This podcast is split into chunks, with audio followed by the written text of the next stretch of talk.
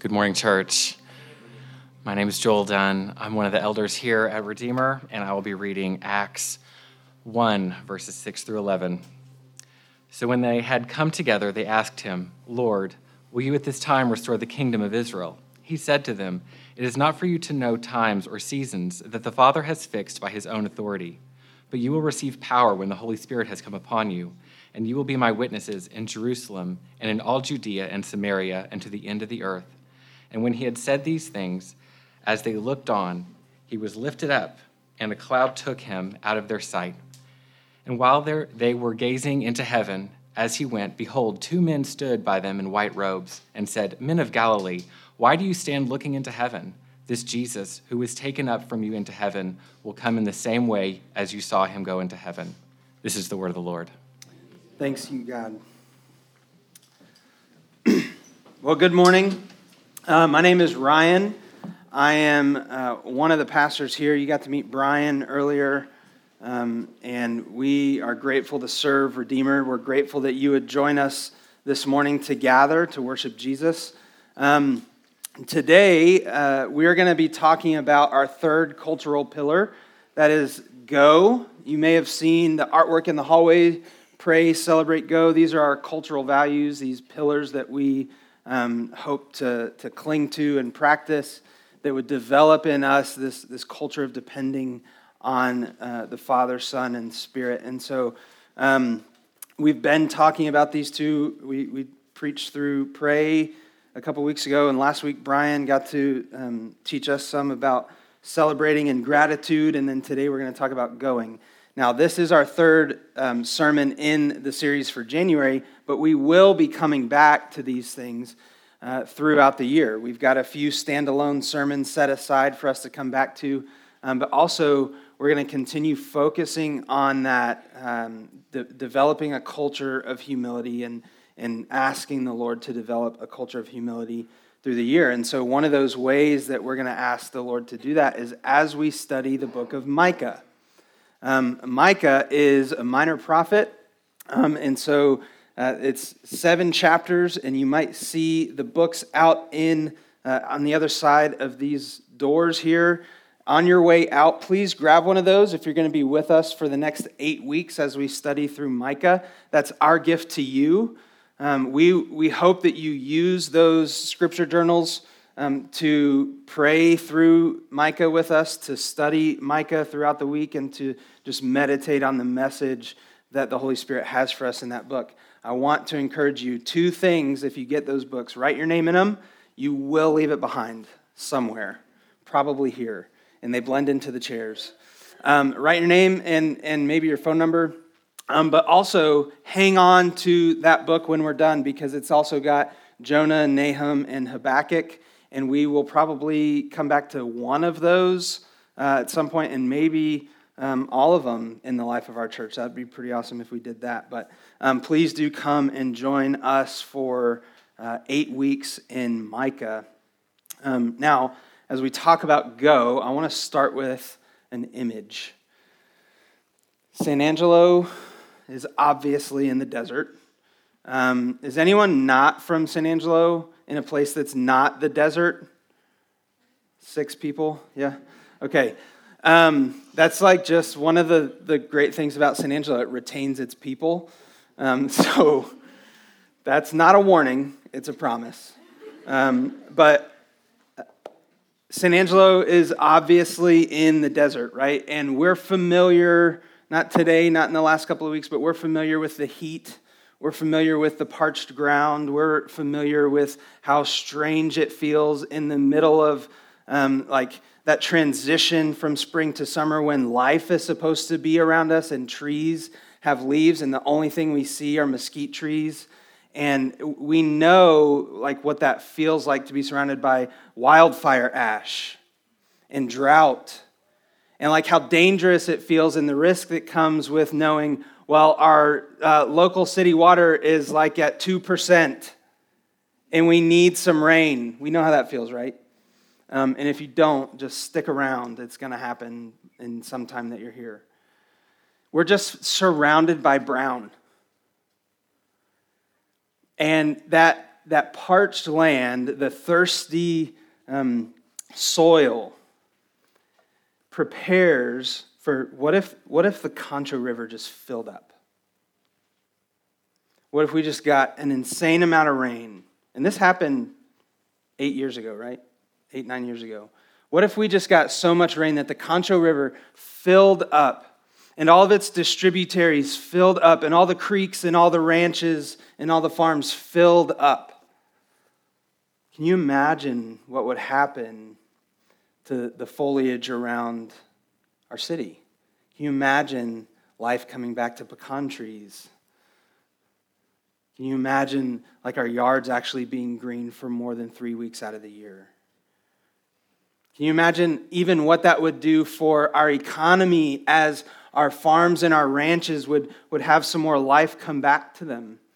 With this river in the middle of our city that meanders its way into the parched land and finds its way outside of the city limits into the dry desert. Now, also imagine what it would feel like to be able to um, go into the water without fear of catching an infection of some sort. We'd be able to enjoy playing in our lakes and the Concho River. We'd be able to enjoy maybe being out in the hot summers because we have something to swim in. The point that I'm making is that when this river is full, life flourishes around it. Now, the river, as it fills up, it goes wherever it wants, and it makes its way into these parched, dry places, and wherever it goes, it brings life. Now, this is a, an illustration, an image of the Holy Spirit in our lives, working through the kingdom of God. And I want to point out we are not the river. We are not the river. The church is not the river. Redeemer is not the river. Christians are not the river. Jesus and his Holy Spirit, they are the river, okay? Now, if, the, if we take this image and we apply it to our theology about who is the river and, and who are we, then the river of life, Jesus and the Holy Spirit, the Father sends them wherever he wants them to go. And wherever they go, he brings life. And so, as we look at Acts 1 6 through 11, as we meditate on these scriptures, I want us to, to hang on to one phrase, right? We try to do this, um, we, we try to make this like one, like a keychain verse that you can just take with you and remember. I've never called it that before, but that was good. I just came up with that. Jesus came to us, so we go. That's what I want bouncing around in your mind. And if you come back to Acts 1 6 through 11 later this week and pray through that and think on that, look at your notes from this morning again. I want you thinking, Jesus came to us, so we go. Now, I want to point out, before we get into this, there's two things that I want to identify because things can go off the rails really quickly we can actually start um, propagating and believing a false gospel if we don't clear this up right now. And so there's two ways that we can go. There's two ways that we can obey Jesus' command in Matthew 28 and the, the end of the other gospels to go into all the world and make disciples, right? His command here that, that you'll be my witnesses. There's two ways that we can do this. One, go from relationship. So, going from and for relationship is how you love somebody, so you do something for them, you do something with them, right? And then whatever you do, you're actually, your goal in that is to make that relationship flourish. This is an actually obedient way to go, to go on mission, to, to be in community. Our, our love for Jesus, but also our love for the people that we go to. So that's the first way go from relationship. The second way is go from performance. Now, this is the false gospel. And the false gospel here is that we would, we would live in such a way to try to prove our Christianity. That in going from and for performance, we're actually not responding to overflowing affection for Jesus, but we're responding to shame in ourselves that we have to cover up whatever's broken in us. That we have to do something to make sure that Jesus knows I'm Christian enough because if I died right now, I'm not sure what's going to happen to me. And so I've got to obey to make sure that I'm in. That's a false gospel. It's actually the most dangerous way to live your life. Thinking you're obedient, but you're just trying to do Jesus' work for him. He gives us a warning in Matthew 7. It's, it's a scary warning.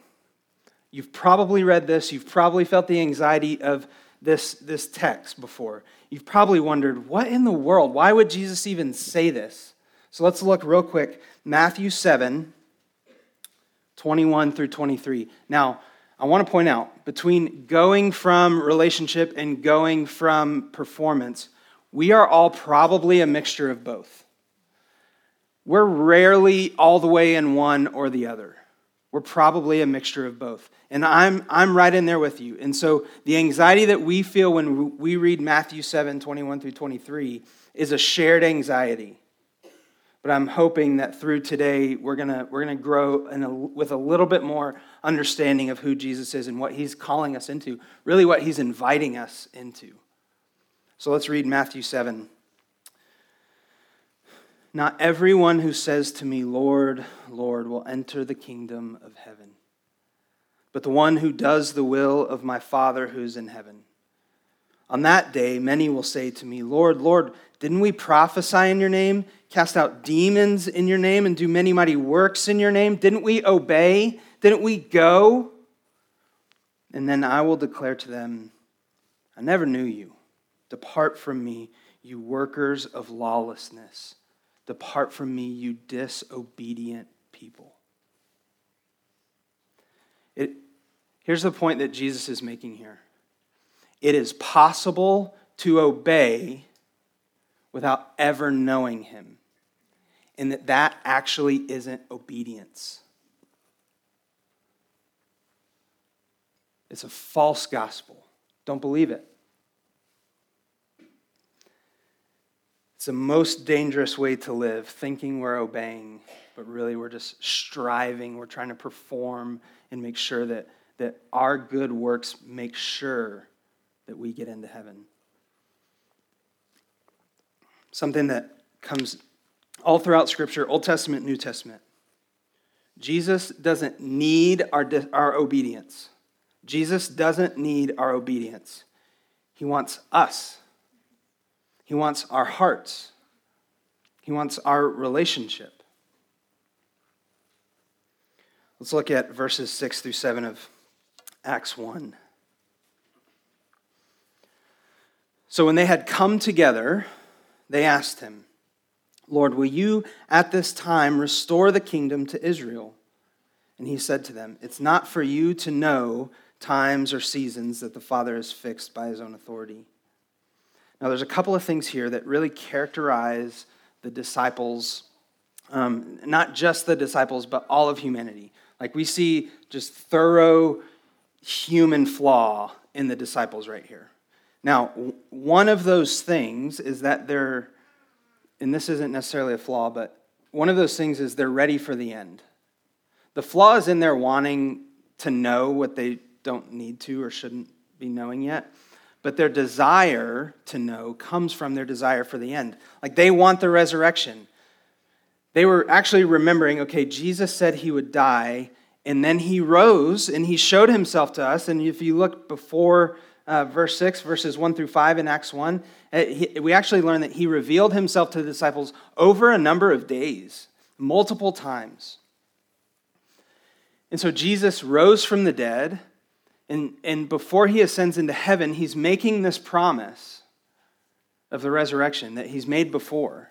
And so they're like, all right, sweet. You died, you came back to life, we believe you again. Do we get it? Do we get the resurrection? Do we get to live in the freedom and the hope and the peace and the, the fulfillment of the kingdom that you promised us?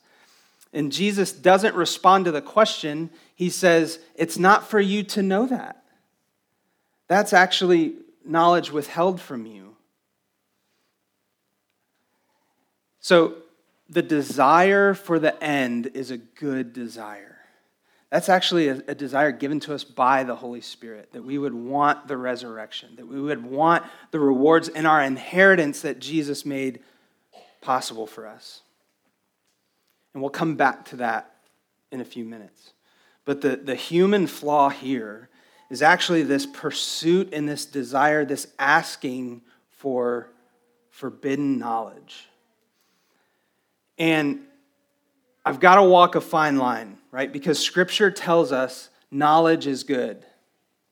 So it's good. And actually, Paul prays for knowledge when he writes to the churches. If you read Ephesians 1 and Colossians 1 and a few other letters throughout the New Testament, you will learn that um, Paul is actually praying that the church would grow in its knowledge. But it's not theological knowledge, it's not um, Bible memorization, it's not um, that, that we would have better apologetics, that we would even have a better um, understanding of what it means to be missional and to go.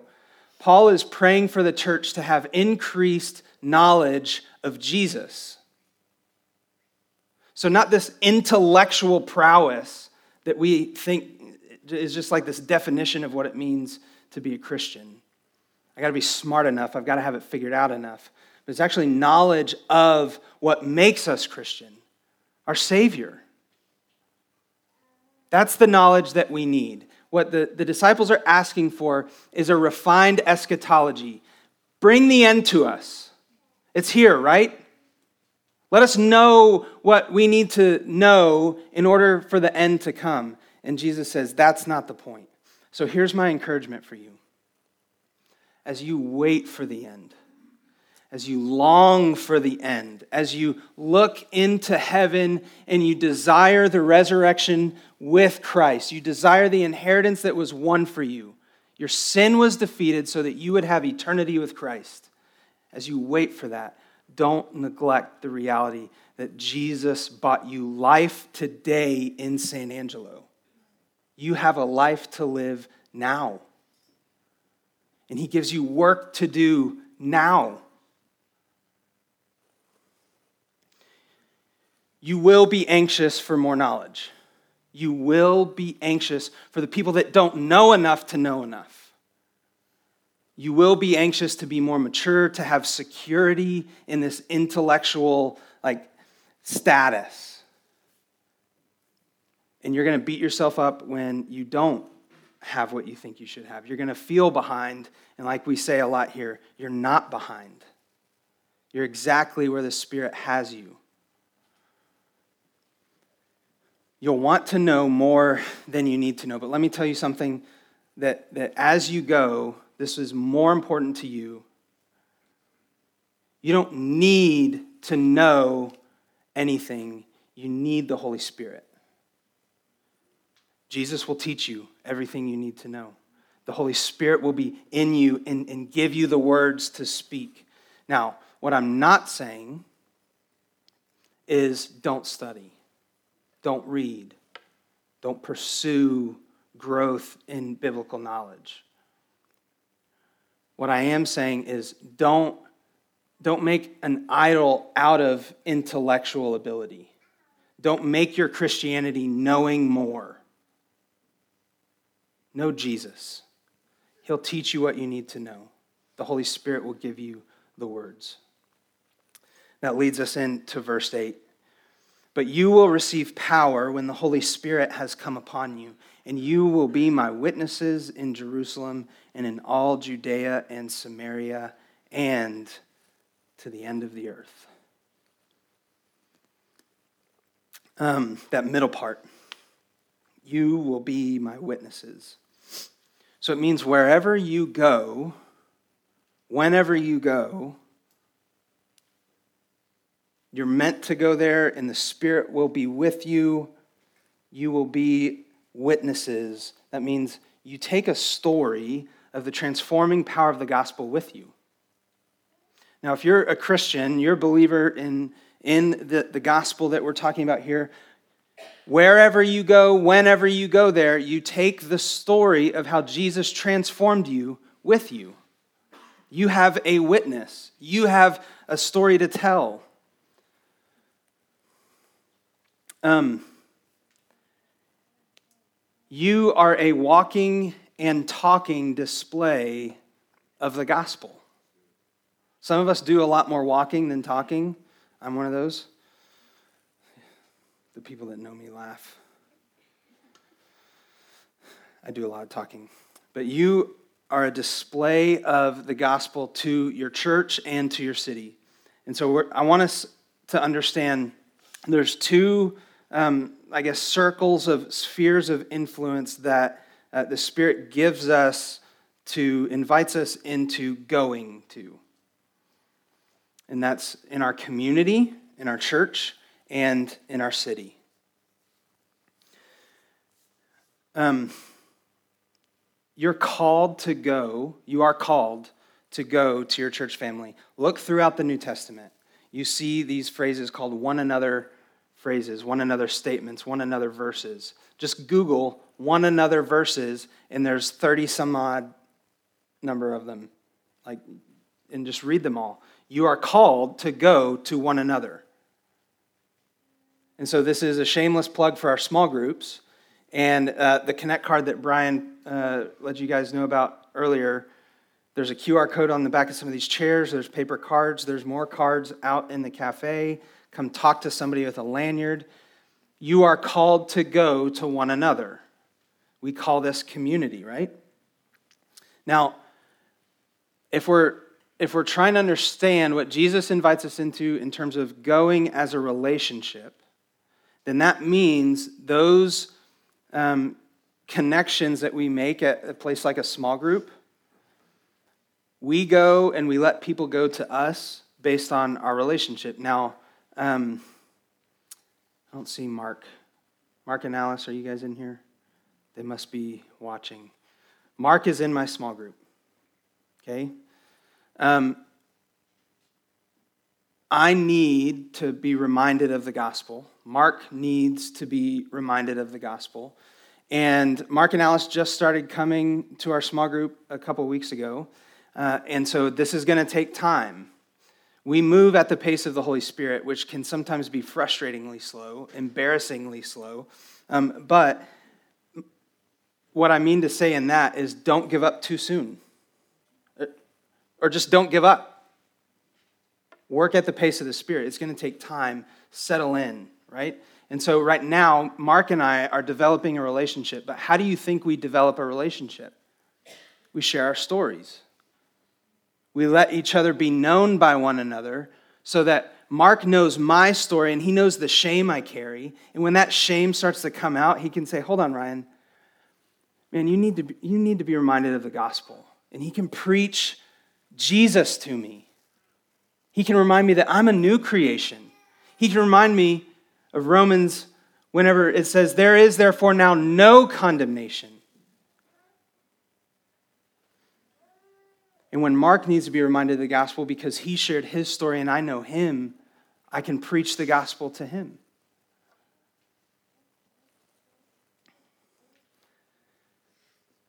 This isn't just going isn't only about going to community, going with other believers, it's also about going to our city going to the people near us. Now, what I'm not saying is that the only form of going is go to the north side of San Angelo. We're here on the south side, so you've got to go way over there. Go over there. Help help those people, know those people.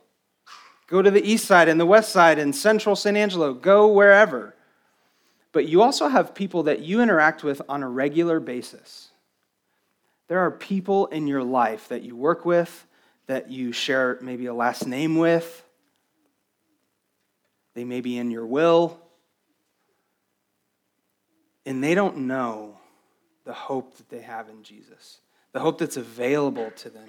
They don't know this inheritance of a resurrection. They don't know that the deep sorrow that they feel has the potential to be healed today and, and erased from all eternity. They don't know. They don't know that maybe somebody's praying for them. They don't know that they don't have to be anxious about tomorrow, but that their Father in heaven sees them and knows every need that they have. They don't know. And so, how can they know? They can know by you going and knowing them. And you learn their story. And you share your story. Because the story that you've given, every single person in this room right now has a story of gospel transformation. And whenever you take your story, there's something special and unique and spirit filled in that that preaches the gospel to somebody else and you will you may never know it you just share who you are we don't have to we don't have to treat um, the people in our lives like projects like oh i'm i've got to evangelize this cousin i've got to evangelize this coworker we cannot argue faith into anybody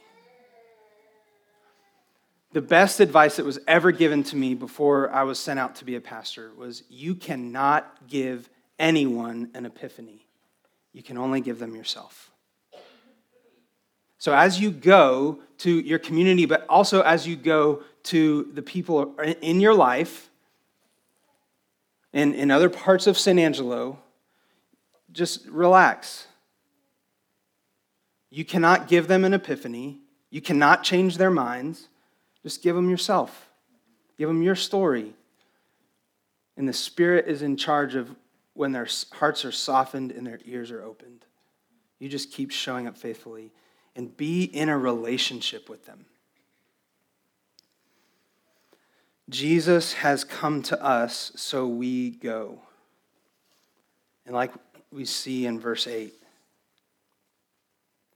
you will receive power when the Holy Spirit has come upon you. And if you've put your faith in Christ, the Holy Spirit has come upon you. The Spirit is in you, so you go. Now let's look at verses 9 through 10.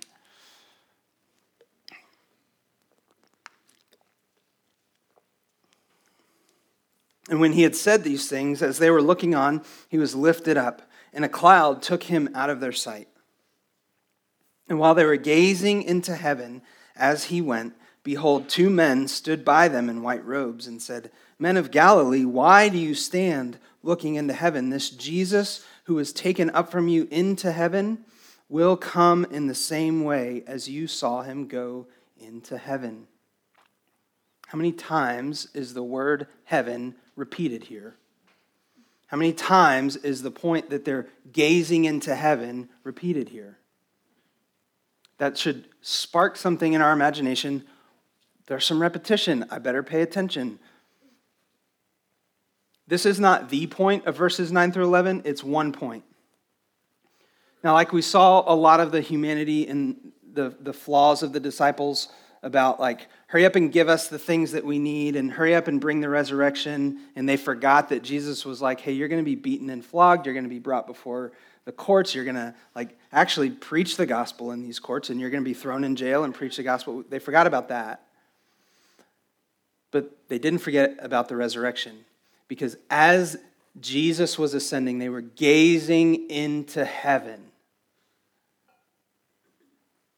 We can learn from the disciples gazing into heaven what fuels and motivates our going.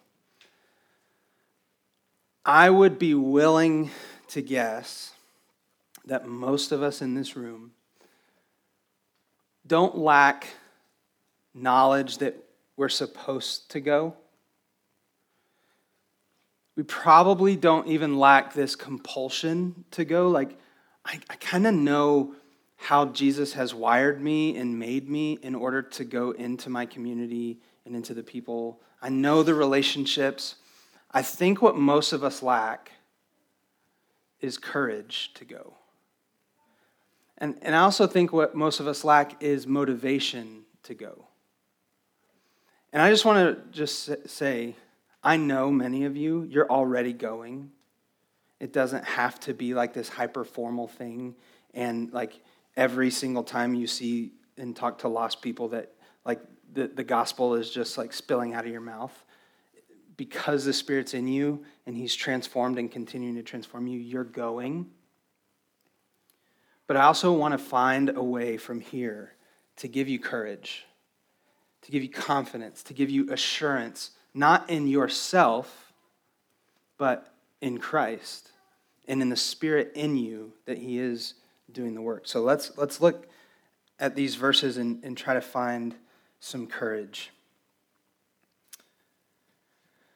To connect with your community, with your um, small group, if you're in one, to connect with the people in your lives as you go to the gym, as you clock in at work, as you stand by the parents of your child's soccer teammates or baseball teammates or gymnastics friends, as you're surrounded by people who have no idea of the hope that they could have in Christ, gaze into heaven. Do what the disciples are doing here. And even when the angels say, Hey, why are you looking into heaven? They actually say, Jesus will come back.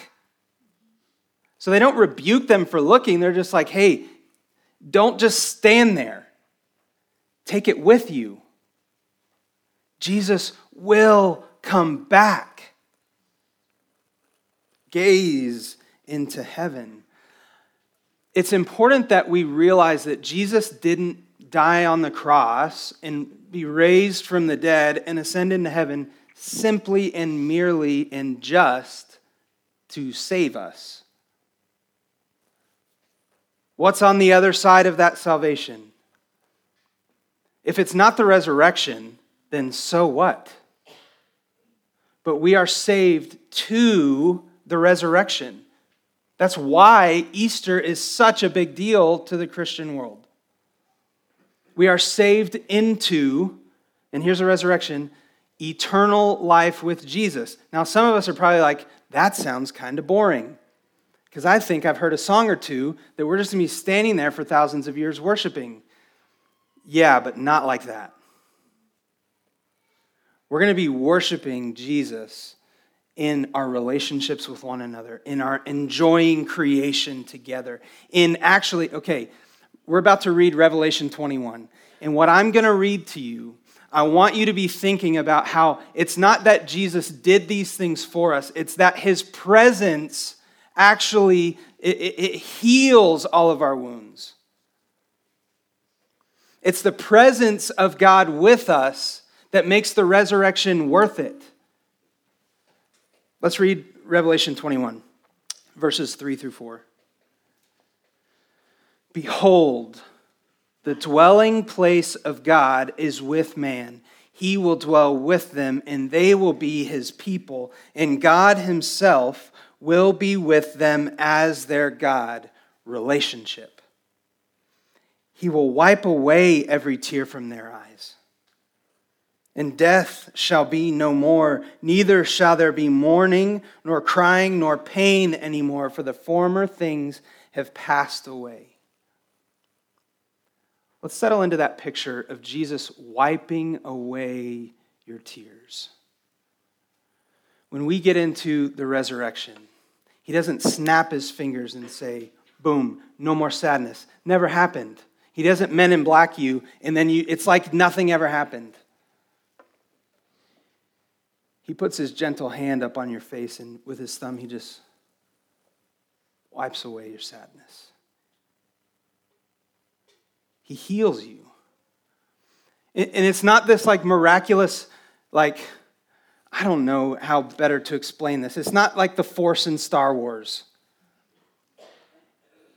You're healed because He's with you. And you know everything's going to be okay. You know you're safe. You know your body is fixed. You know your mind is fixed. You know your relationships are healed.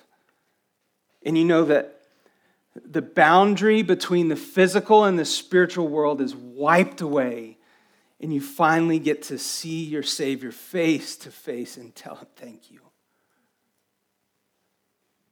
Gaze into heaven. Go and be witnesses, but keep gazing into heaven. Every day is one day closer to sin not holding us back, to disease not holding us back, to our anxieties and our depression not holding us back, to our, our internal fears of what are people going to think not holding us back. We have this picture of, of Jesus in heaven. Just stay there. And then go. Jesus has come to us, and so we go. There is, there are thousands and thousands and thousands and thousands of people in San Angelo, in Ballinger, in Mertzon, in Wall, in Christoval, who don't know. But we go to tell them there's a river. And it's going to make its way into the parched ground. It's going to bring life into the soil.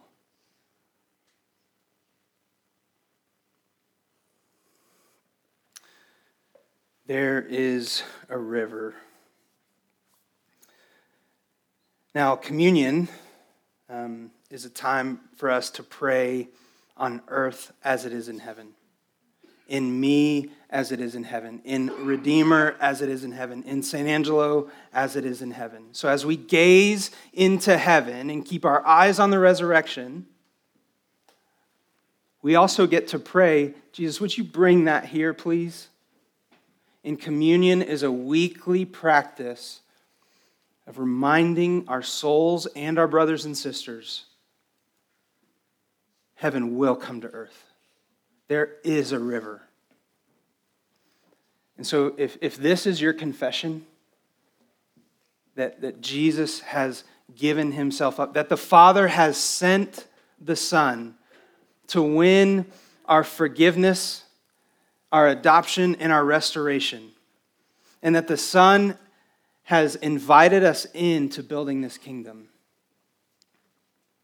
and he sends us in the Holy Spirit. If this is your confession, then come to the table. Take the bread, the body of Christ. Take the cup, the blood of Christ.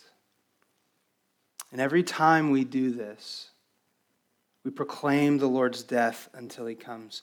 And if this is not your confession, then I, have given it all to you.